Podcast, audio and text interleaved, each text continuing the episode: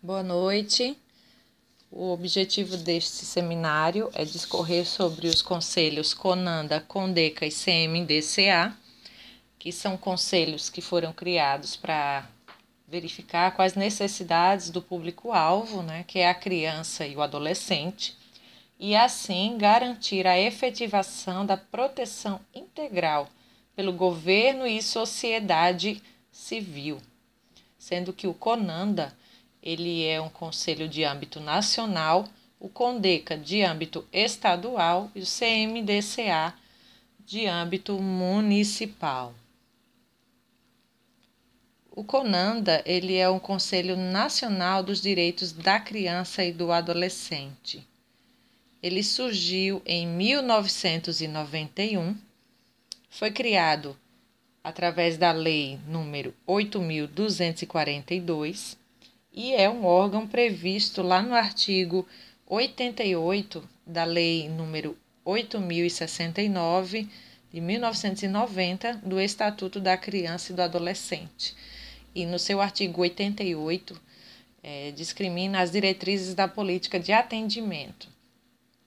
Parágrafo 2 diz: a criação dos conselhos municipais, estaduais e nacional dos direitos da criança e do adolescente, órgãos deliberativos e controladores das ações em todos os níveis, assegurada a participação popular paritária por meio de organizações representativas, segundo leis federal, estaduais e municipais.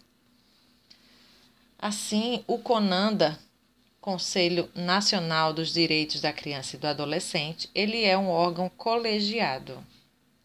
Abrindo um parêntese, ele é colegiado porque ele é democrático, ou seja, ele é gerido por um grupo de pessoas com igual autoridade.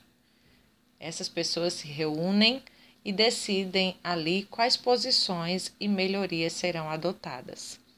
Então, ele é um órgão colegiado permanente, de caráter deliberativo e de composição paritária. Composição paritária porque ele tem uma composição equilibrada, harmônica entre seus integrantes. E é integrado por 28 conselheiros tutelares e 28 suplentes, sendo que desses suplentes, 14 são representantes do Poder Executivo e 14 são representantes de entidades não governamentais.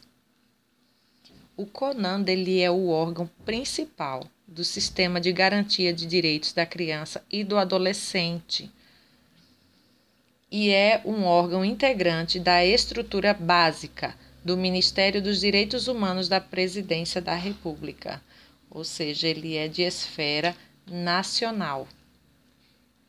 O foco do CONANDA está na garantia dos direitos da criança e do adolescente e coordenar as ações de promoção, proteção e defesa dos direitos. Daí, do seu foco, vêm suas atribuições, e dentre elas podemos destacar a fiscalização das ações de promoção dos direitos da infância e da adolescência sejam elas executadas por órgãos governamentais e não governamentais. Ou seja, o CONANDA ele vem para fiscalizar essas ações, que elas ocorram através dos órgãos governamentais ou não governamentais, ou seja, a partir das ONGs, tudo isso é coordenado pelo CONANDA e fiscalizado. O CONANDA define as diretrizes para a criação e funcionamento dos conselhos tutelares e dos conselhos estaduais, distrital e municipais dos direitos da criança e do adolescente. Ou seja, sem essas diretrizes vindas do CONANDA, esses órgãos eles não têm autonomia para atuarem dentro desse objetivo que é o a garantia dos direitos da criança e do adolescente. Tudo tem que passar pelas diretrizes do CONANDA. O CONANDA também acompanha a elaboração e a execução do orçamento da União, verificando se os recursos para a execução dessas políticas públicas de promoção e defesa dos direitos da população infanto-juvenil estão sendo assegurados. Assim também ele trabalha como órgão fiscalizador da verba, do orçamento que é disponibilizado pela União para essa aplicação, com esse fim de garantir essa promoção do, de defesa dos direitos. Também é, o Conanda ele faz, ele é gestor, ele é gestor do Fundo Nacional para a Criança e o Adolescente, ou seja, o FNCA, que é o Fundo Nacional para Criança e Adolescente, também é gerido pelo Conanda. Ainda dentro de suas atribuições, o CONANDA é o órgão que convoca a Conferência Nacional dos Direitos da Criança e do Adolescente, que ocorre a cada três anos.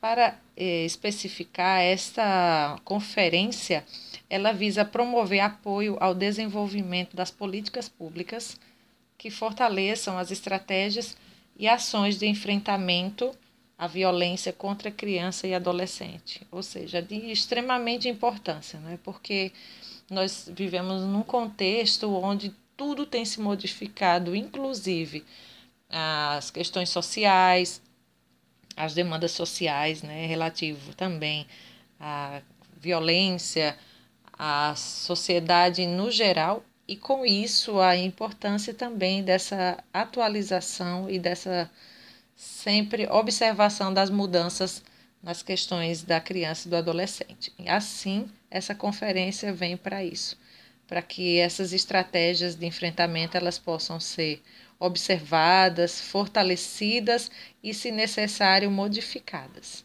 Para dar continuidade, a nossa colega vai continuar ainda falando sobre o Conanda.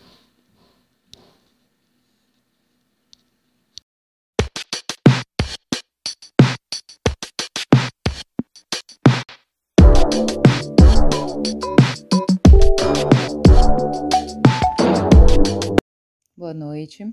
Continuando a falar sobre o Conanda, em 2019, por meio de um decreto publicado pelo governo federal, diversas alterações foram feitas. Foram dispensados os membros eleitos né, pela, pelo Conselho e a presidência do colegiado passou a ser feita por meio de indicação do presidente da República. Além de dispensar os conselheiros, o decreto alterava também o funcionamento do órgão e suas características democráticas estabelecendo reuniões trimestrais por meio de videoconferência, ao invés do que era feito antigamente, anteriormente, né, que eram os encontros mensais presenciais. A psicóloga Iolete Ribeiro, que é a representante titular do conselho no Conanda, afirmou que, abre aspas, são espaços em que o Estado é o maior violador, como mortes no sistema socioeducativo, adolescentes vítimas da violência policial, extermínio da juventude negra, uma série de violações que ficarão sem, sem um órgão que possa acompanhar melhor e apurar as denúncias. O Conselho Federal de Psicologia, em uma nota de repúdio, chamou a atenção para a importância dos, dos psicólogos e psicólogas atuarem contra os retrocessos, para que as crianças e adolescentes tenham cada vez mais políticas públicas que assegurem o acesso aos seus direitos e a efetiva proteção integral. Como resposta, organizações da sociedade civil protocolaram um pedido de restauração imediata dos mandatos dos conselheiros que foram eleitos para os anos de 2019 e 2020, que tiveram seus cargos destituídos sem motivos no curso do mandato. O ministro Roberto Barroso suspendeu parte do decreto que enfraqueceu o Conanda mantendo apenas a redução do número de conselheiros titulares, que era 28 e passou a ser 18, e a impossibilidade de reeleição dos conselheiros. É, ele manteve também é, o voto de Minerva do presidente do conselho como forma de resolução de impasses. Bom, atualmente, né, a sociedade enfrenta a pandemia do Covid-19 e o Conselho Nacional dos Direitos da Criança e do Adolescente, o CONANDA, emitiu então 18 orientações que são mais recomendações para intensificar a proteção integral da saúde de crianças e adolescentes no cenário pandêmico que nós estamos vivendo. Essas orientações vão desde recomendações para minimizar situações de vulnerabilidade social, solicitação para que haja continuidade da alimentação escolar, até recomendações sobre o aumento nas informações sobre acidente doméstico, cuidado com saúde mental entre as crianças e os adolescentes e recomendações para crianças desde antes dos seis anos de idade tenham acesso a informações sobre prevenção e que essas informações sejam passadas com linguagem acessível ao entendimento dessas crianças. Também foram feitas recomendações sobre a atenção especial a famílias com histórico de violência contra as crianças, né?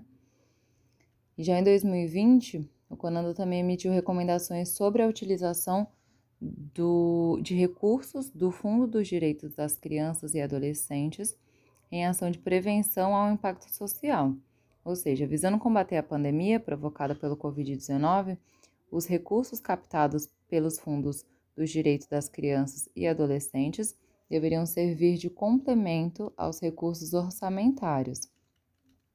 O Fundo para Infância e Adolescência é um fundo público que tem como objetivo financiar projetos para atuarem na garantia da promoção, proteção e defesa dos direitos das crianças e do adolescente. Esses recursos não devem ser usados para fim que não beneficiem os objetivos dele, mas nesse caso há uma exceção, devido à situação de emergência e calamidade pública. Os recursos do, dos fundos para a infância e adolescência são recolhidos por meio de doações, inclusive pode ser dedutível do imposto de renda. O documento de recomendação também deixou claro que a utilização dos recursos oriundos do FIA deve ser criteriosa e transparente e que o Conselho Estadual e Distrital de Direitos da Criança e do Adolescente deve protagonizar o direcionamento e fiscalização dos recursos captados pelo FIA.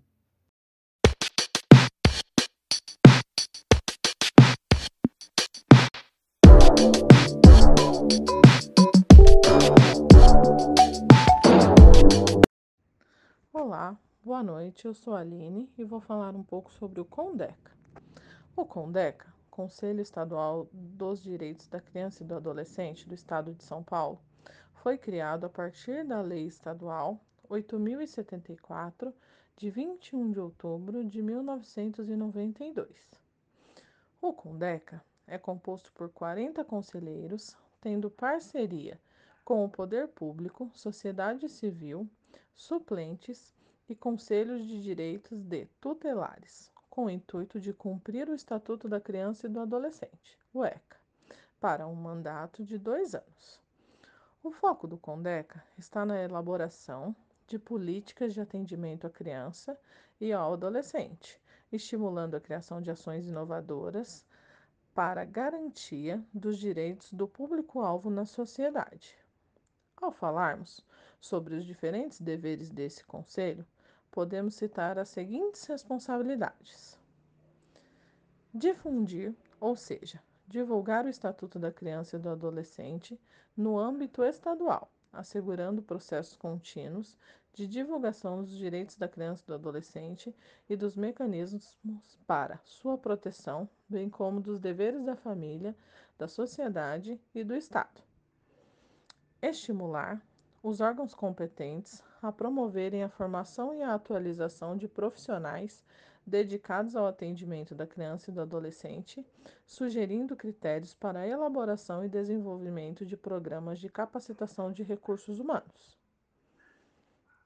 Promover e incentivar estudos e pesquisas relativos à criança e ao adolescente, com a finalidade de fornecer subsídios para a formulação e avaliação das políticas de atendimento. Diante dessas informações, nossa colega irá dar continuidade sobre este conselho.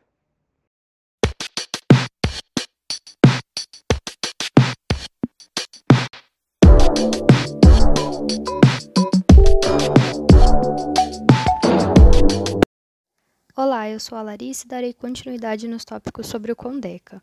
Acerca das necessidades desse conselho perante a nossa sociedade, trazemos algumas linhas de atuação importantes para compor o núcleo de atendimento que foi anteriormente sumarizado, como a fortificação do sistema de garantia do direito das crianças e adolescentes, a luta contra o abuso e exploração sexual de crianças e adolescentes, atuar de forma conjunta com os municípios no atendimento de crianças e adolescentes e apoiar iniciativas intermunicipais e regionais acerca do tema, avaliação e acompanhamento do atendimento socioeducativo do adolescente em conflito com a lei.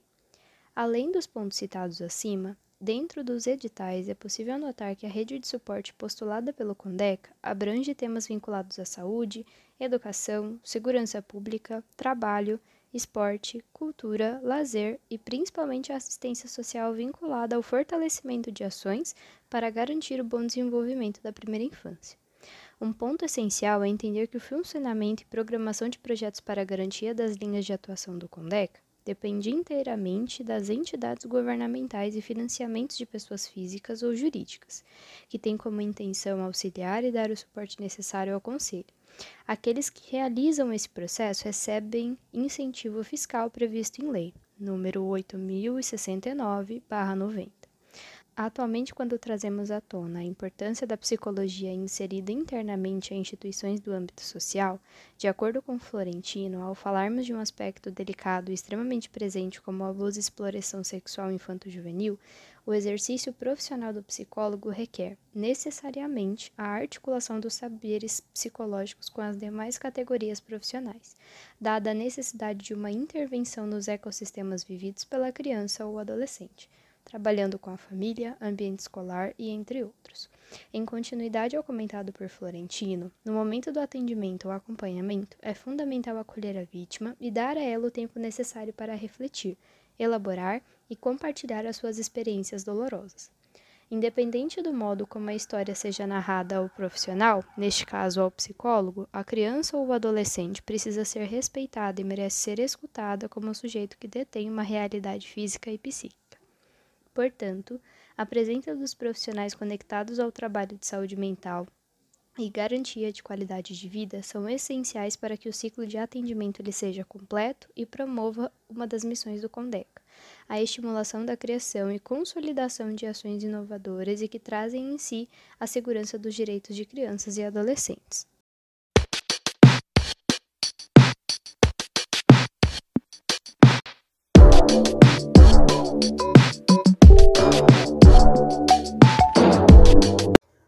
Boa noite. Eu vou estar falando sobre o Conselho Municipal dos Direitos da Criança e do Adolescente, o CMDCA. Ele é um órgão público municipal de natureza colegiada. O que seria uma natureza colegiada? Ela é uma decisão tomada por pelo menos três magistrados, que são chamados de acordão, é, tendo como regra que ocorra em tribunais, seja ela em decisão de recursos ou ações originárias. O CMDCA é composto paritariamente por representantes da sociedade civil e representantes do Poder Executivo Municipal, que tem como função formular as políticas de atendimento do direito da criança e do adolescente e colocar em prática a implementação dessas políticas. O CMDCA, ele sendo um órgão de participação popular que, de acordo com os artigos da Constituição da República Federativa, os artigos 204 e 227, eles asseguram a participação da sociedade na elaboração das políticas públicas do município, voltadas para a promoção, proteção e defesa dos direitos das crianças e dos adolescentes. Sendo ele vinculado ao município, ele faz parte da estrutura e da administração da administração pública. Todos os membros devem estar de acordo conforme dispuser a lei municipal ou o regimento interno. Ou seja, pode haver municípios que implementam ou não, depende da realidade da região.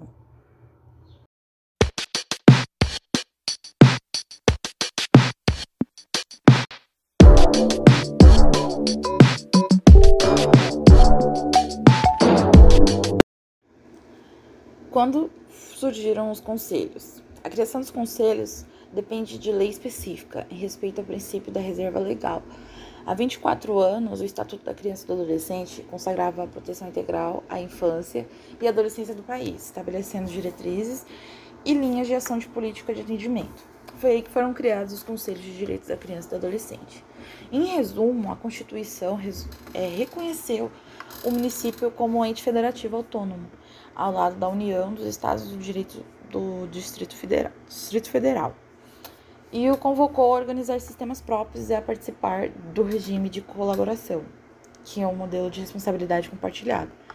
Então, foi criado condições jurídicas e políticas para a formação e funcionamento de órgãos de controle social e de participação da sociedade civil, na gestão pública, no caso, consagrando a representação. Os conselhos municipais, eles devem seguir sempre o plano nacional, pois é um órgão consultivo e deliberativo, que diz a respeito da política da criança e do adolescente. Então, eles só podem atuar nos municípios seguindo o plano nacional. Não é nada inventado, então sempre tem que seguir o, o, o plano nacional.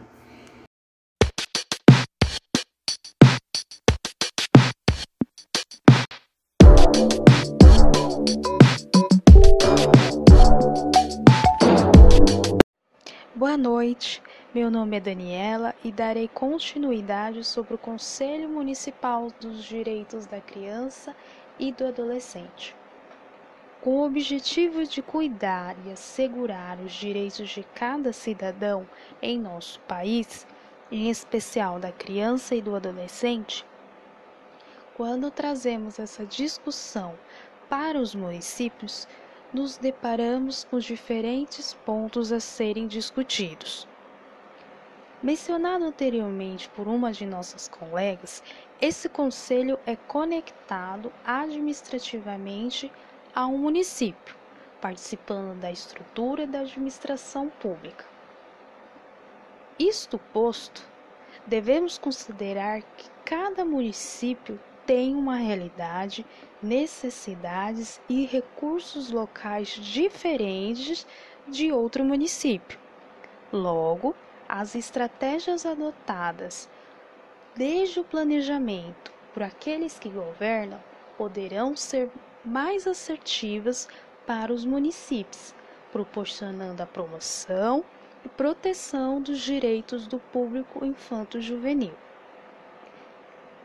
Com esse entendimento, constata-se a necessidade da atuação desse conselho na atualidade, uma vez que, segundo Funk, Tansky e Setoli em 2013, página 252, esses três autores nos trazem que a violência e a violação dos direitos consistem em um fenômeno sociocultural e econômico.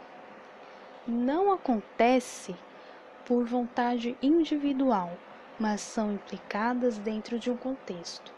A violência cometida contra crianças e adolescentes não decorre somente de fenômenos sociais, como pobreza e desemprego, pois ocorre em todas as classes sociais, independente de cultura, etnia e religião.